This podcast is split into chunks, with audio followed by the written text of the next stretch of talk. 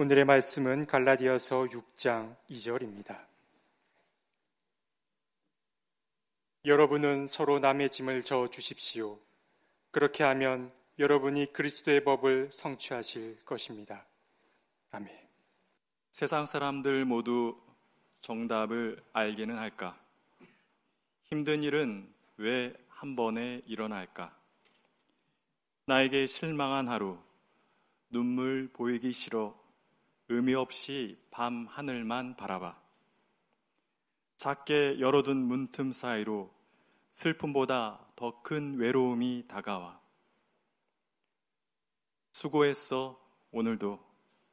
아무도 너의 슬픔에 관심 없대도. 난 늘 응원해. 수고했어, 오늘도.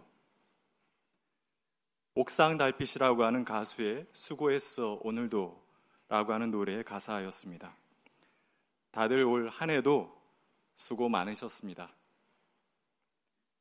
정답을 알 수 없고 힘든 일이 겹쳐 일어나고 자신에게 실망하고 때때로 눈물도 나고 슬픔보다 더 큰 외로움을 겪기도 하고 아무도 나의 슬픔을 가져주지 않던 나날들을 잘 견뎌 오셨습니다. 그런 우리를 고요한 눈빛으로 바라보시며 수고했다, 응원한다, 말씀해 주시는 주님의 위로가 우리 모두와 함께 하시기를 빕니다. 저는 오늘 아침에 목사님 설교를 듣다가 깜짝 놀랐습니다. 제가 곧 하려는 설교 서두와 목사님의 설교 서두가 똑같았기 때문입니다.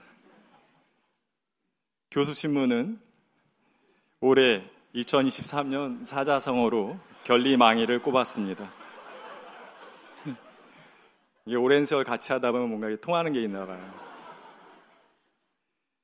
이로움을 위해 의로움을 잊었다는 말이죠. 눈앞의 이득 때문에 의로움을 저버리는 이들이 참 많습니다. 세계가 그랬습니다. 코로나 팬데믹을 거치며 모든 나라들이 경제적으로 어려워졌습니다. 곳간에서 인심 난다고, 인심이 난다고 먹고 사는 문제가 어려워지자 세계 각국은 자국 이익 중심주의로 돌아섰습니다. 그 결과 신냉전 시대가 도래했습니다. 중국, 러시아, 미국, 유럽이 극한 갈등을 빚고 있고 그 영향은 세계 모든 나라들이 받고 있습니다. 자국 이익 중심주의로 돌아섰다라는 것은 정의, 평화, 생명과 같은 대의적 책임을 중요하게 여기지 않겠다는 말입니다. 정치인들은 더 말할 것도 없습니다. 정치인들이 본인의 이득을 위해 국민이 부여한 정치적 권한을 오용했다는 뉴스 보도는 단 하루도 보도가 되지 않은 날이 없습니다. 정치인뿐 아니라 일반인도 크게 다르지 않습니다. 전세 사기. 그것이 국가적인 문제가 되었습니다. 돈만 벌 수 있다면 남이야 길바닥에 나 앉든 말든 사기를 쳐도 된다고 생각합니다. 학부모의 교권 침해도 날로 심각해지고 있습니다. 학부모들은 자기 자식만 귀한 줄 알았지 교사 또한 누군가의 자식이란 사실은 인정하지 않았습니다. 의로움과 발음이 무너진 세상은 사람이 사람답게 살기 어려운 세상입니다. 그리고 어려움은 늘 약자들을 먼저 찾아가지요. 2024년 가보지 않은 길이 우리 앞에 놓여 있습니다. 안타깝게도 내년에도 세계와 우리 사회는 올해와 비슷한 모습을 보일 것입니다. 암울하게 한 해가 끝나가고 새로운 한 해가 다가오는 이 시점에 제 마음속에 떠오른 한 인물이 있었습니다. 그는 그리스 신화에 나오는 시지푸스였습니다.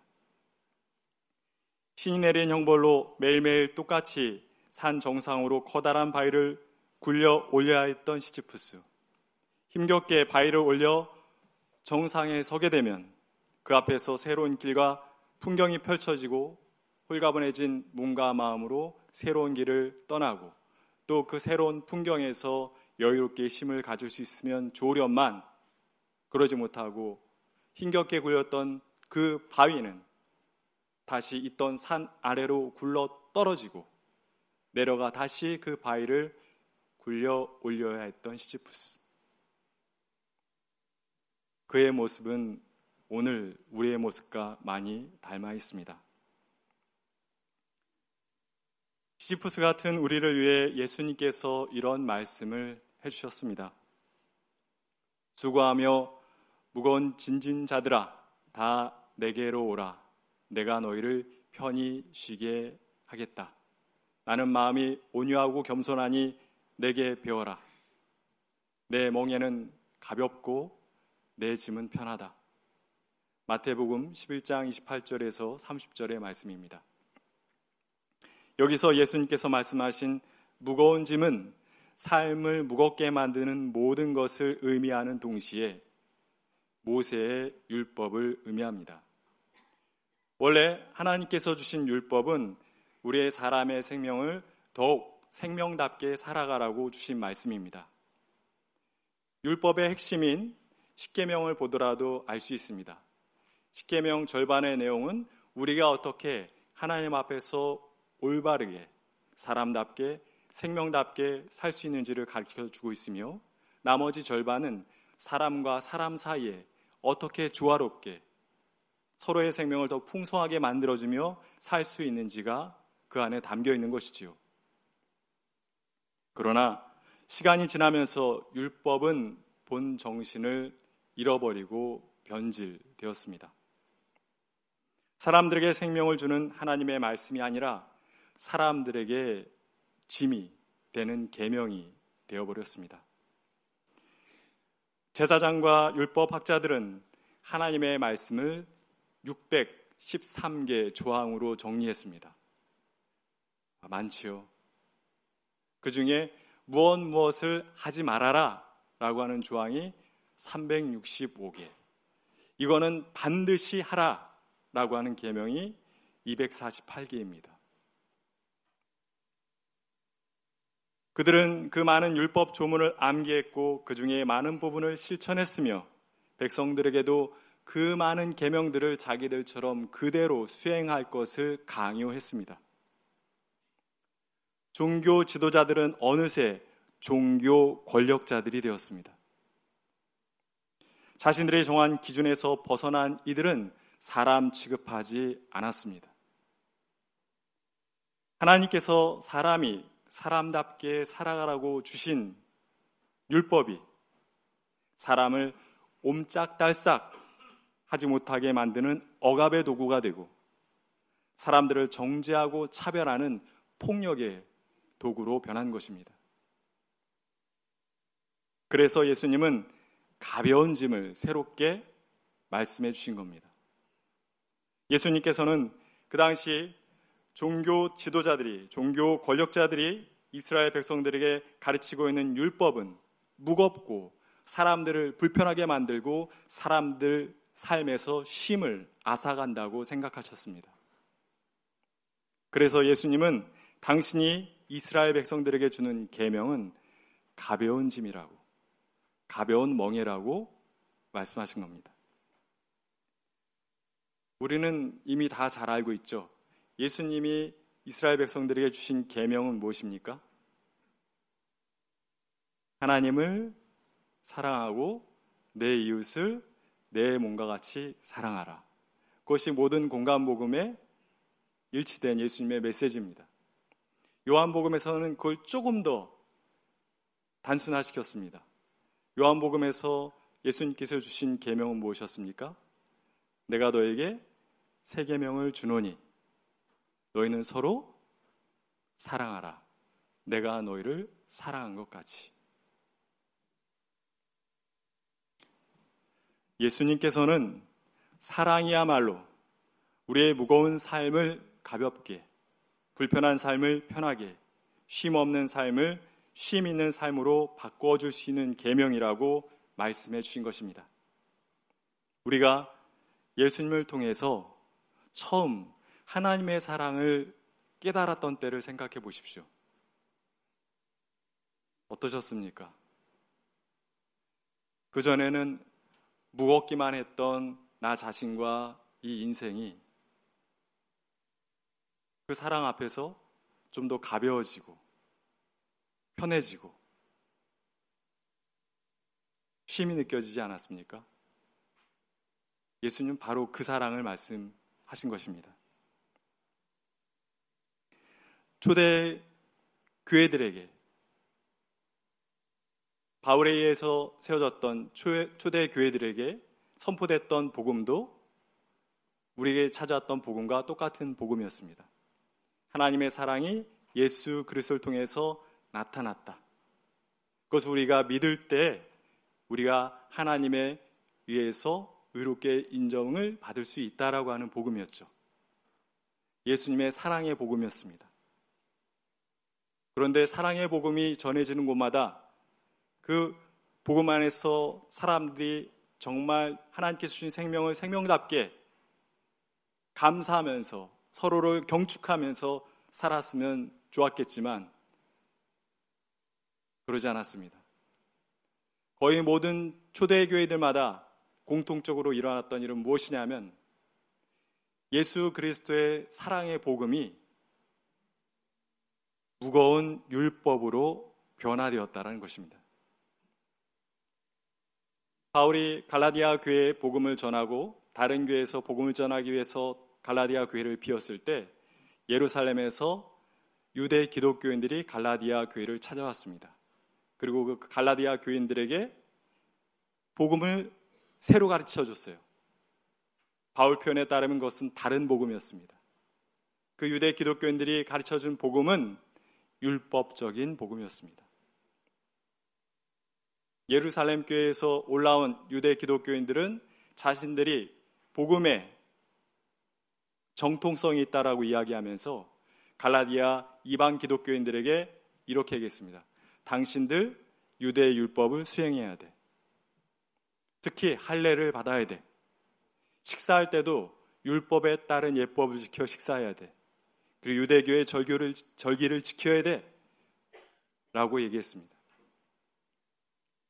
갈라디아 교인들은 어떻게 반응했을까요? 그 율법적 기독교인들의 말을 따랐어요. 이방인인데 할례를 받았습니다. 유대 율법에 따라서 식사를 했어요. 그리고 유대 절기를 지켰습니다. 그 소식이 바울에게 전해졌습니다. 그 소식을 듣고 바울은 대노했습니다. 우리가 예수를 믿는 것은 율법을 지키기 위함이 아니다. 율법을 믿는 것은 예수의 죽음을 헛되게 만드는 것이다. 우리는 예수 그리스도를 통해 나타난 하나님의 사랑이 우리를 구원한다라는 걸 믿는 것이고 그 믿음을 통해 의롭게 여김을 받는 것이지 할례를 통해서 율법을 지킴으로 우리가 의롭게 인정받는 것이 아니다. 라고 이야기했습니다. 갈라디아서 5장 6절에서 선언하듯 바울은 이렇게 얘기했습니다. 그리스도 예수 안에서는 할례를 받거나 안 받는 것이 중요한 것이 아닙니다. 중요한 것은 믿음이 사랑을 통하여 일하는 것입니다. 사랑이 핵심이라는 얘기입니다.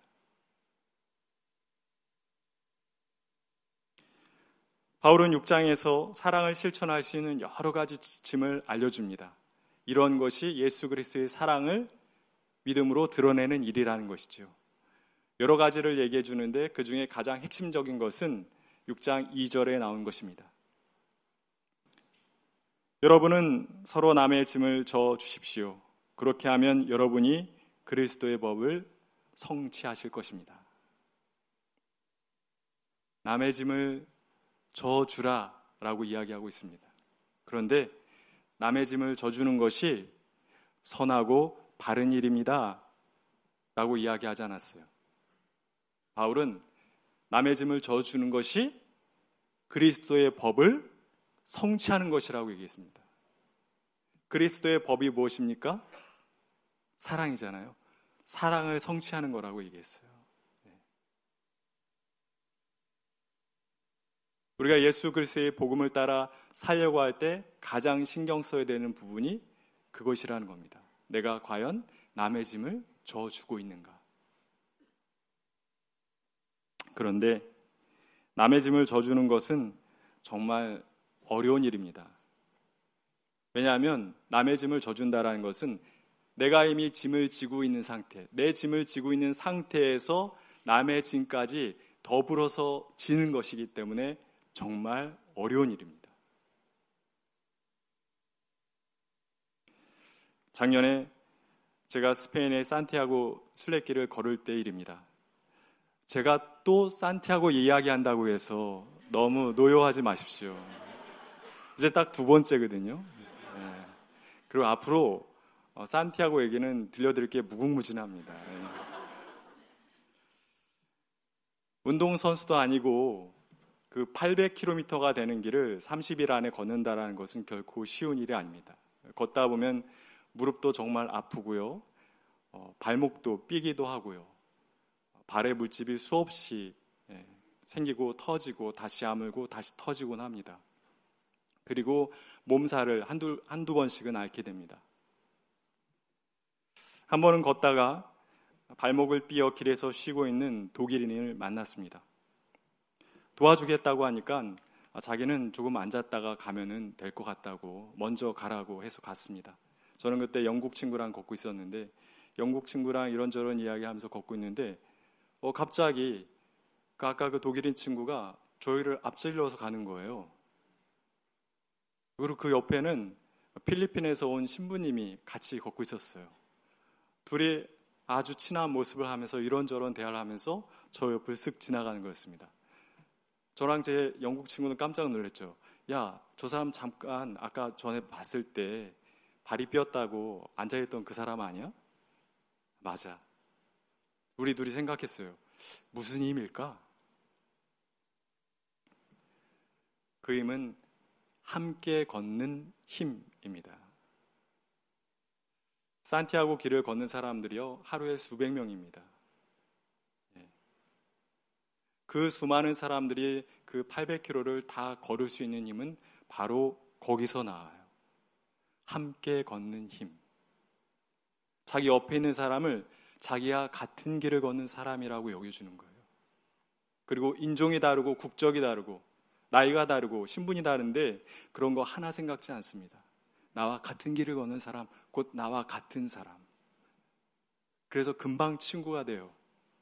그래서 마음속에 있는 이야기까지 같이 나누게 됩니다. 어려움을 만나죠. 어려움을 만나도 같이 해결합니다. 빵을 하나 가진 사람은 빵이 없는 사람에게 절반을 잘라줍니다. 물이 남아있는 사람은 물을 다 마신 자에게 조금이라도 나눠줍니다. 숙소에 잠자리가 모자랄 때는 선뜻 침대를 양보하고 바닥에 먼저 배낭을 깔고 자기도 합니다. 서로 먼저 밥과 음료를 대접하려고 합니다. 다른 이의 물집 터진 발도 자기가 먼저 케어해 주려고 노력합니다. 컨디션이 좋지 않아 배낭을 메고 가기 힘든 일을 보게 되면 그 10kg가 넘는 짐, 보통 10kg이 넘거든요. 그 10kg이 넘는 짐을 대신 져줍니다. 물론 자기의 짐을 진 상태로.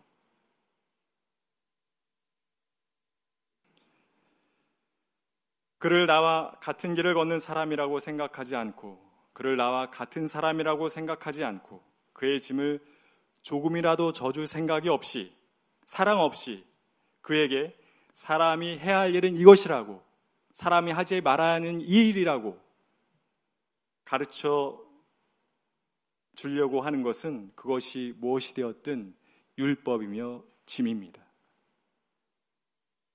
그러나 그가 나와 같은 길을 걷는 사람이라 생각하고 그가 나와 같은 사람이라고 생각하면서 그의 짐을 져주려 할 때 그런 생각과 행동은 사랑이 됩니다. 그 사랑이 우리 삶을 보다 가볍고 평안하게 만들어주며 쉴 만한 삶으로 바꿔줍니다. 우리는 모두 시지푸스예요. 저마다 고된 바위를 굴리지 않는 이가 없습니다. 알베르 까미는 그 고되고 무의미하고 부조리한 일을 꼭대기를 향한 투쟁 의식 하나만으로도 충분히 이룰 수 있다라고 말했습니다. 저는 일정 부분 동의하지만 일정 부분 동의하지 않습니다. 왜냐하면 우리는 경험상 알고 있습니다. 산 꼭대기를 향한 투쟁 의식만으로는 그 어려운 일을 늘 감당하기 어렵다는 것을. 우리는 알아야 합니다. 우리는 시지푸스가 아니라 시지푸스들이에요.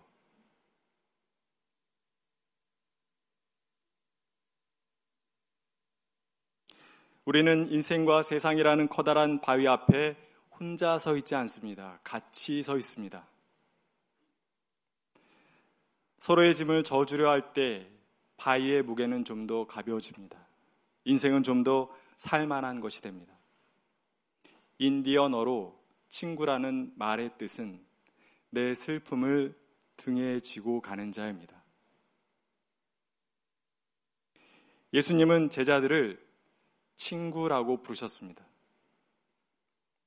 서로의 슬픔과 고통을 등에 지고 가는 친구 공동체, 특별히 약자들의 아픔을 외면하지 않고 그들의 짐을 기꺼이 져주는 공동체, 그것이 예수님이 꿈꾸셨던 공동체입니다. 우리 청파교회가 더욱 그런 공동체가 되길 소망합니다. 2024년 새해 우리 청파교회는 두 개의 교회를 새롭게 세웁니다. 은평 청파교회와 강서의 순빛 청파교회를 세웁니다. 그리고 세종에는 세종 청파교회가 있습니다. 내 교회가 서로의 짐을 져주는 교회, 친구와 형제자매 교회로 서갈 것입니다. 그리고 각 지역에 세워진 교회는 그곳에서 그곳의 사람들과 친구가 되어줄 것입니다. 서로의 짐을 져주고 약자들의 짐을 져줌으로 그리스도의 법을 성취할 것입니다. 그 귀하고 아름다운 일을 감사함 가운데 감당하는 우리 모두가 될 수 있길 주님의 이름으로 기원합니다. 잠시 주신 말씀 기억하면서 거둠의 기도를 드리겠습니다. 주님, 우리는 인생을 살면서 자기의 짐에만 몰두했습니다. 자기 짐 무거운지만 알았지 다른 이의 짐에는 관심을 쓰지 못했습니다. 그러는 동안 우리의 인생 짐은 더 무거워졌고 우리는 더 외로워졌습니다. 값없이 이유 없이 우리 곁에 찾아와 친구가 되어 주시고 우리의 짐을 대신 지신 주님을 기억하겠습니다. 주님이 보여주신 사랑을 마음 깊이 간직하고 우리 또한 주님께서 우리에게 그러셨던 것처럼 다른 이들을 친구 삼고 그들의 짐을 대신 지며 살겠습니다. 사랑의 주님, 우리로 그리스도의 법을 성취하는 이가 되게 해 주십시오. 예수님의 이름으로 기도드립니다. 아멘.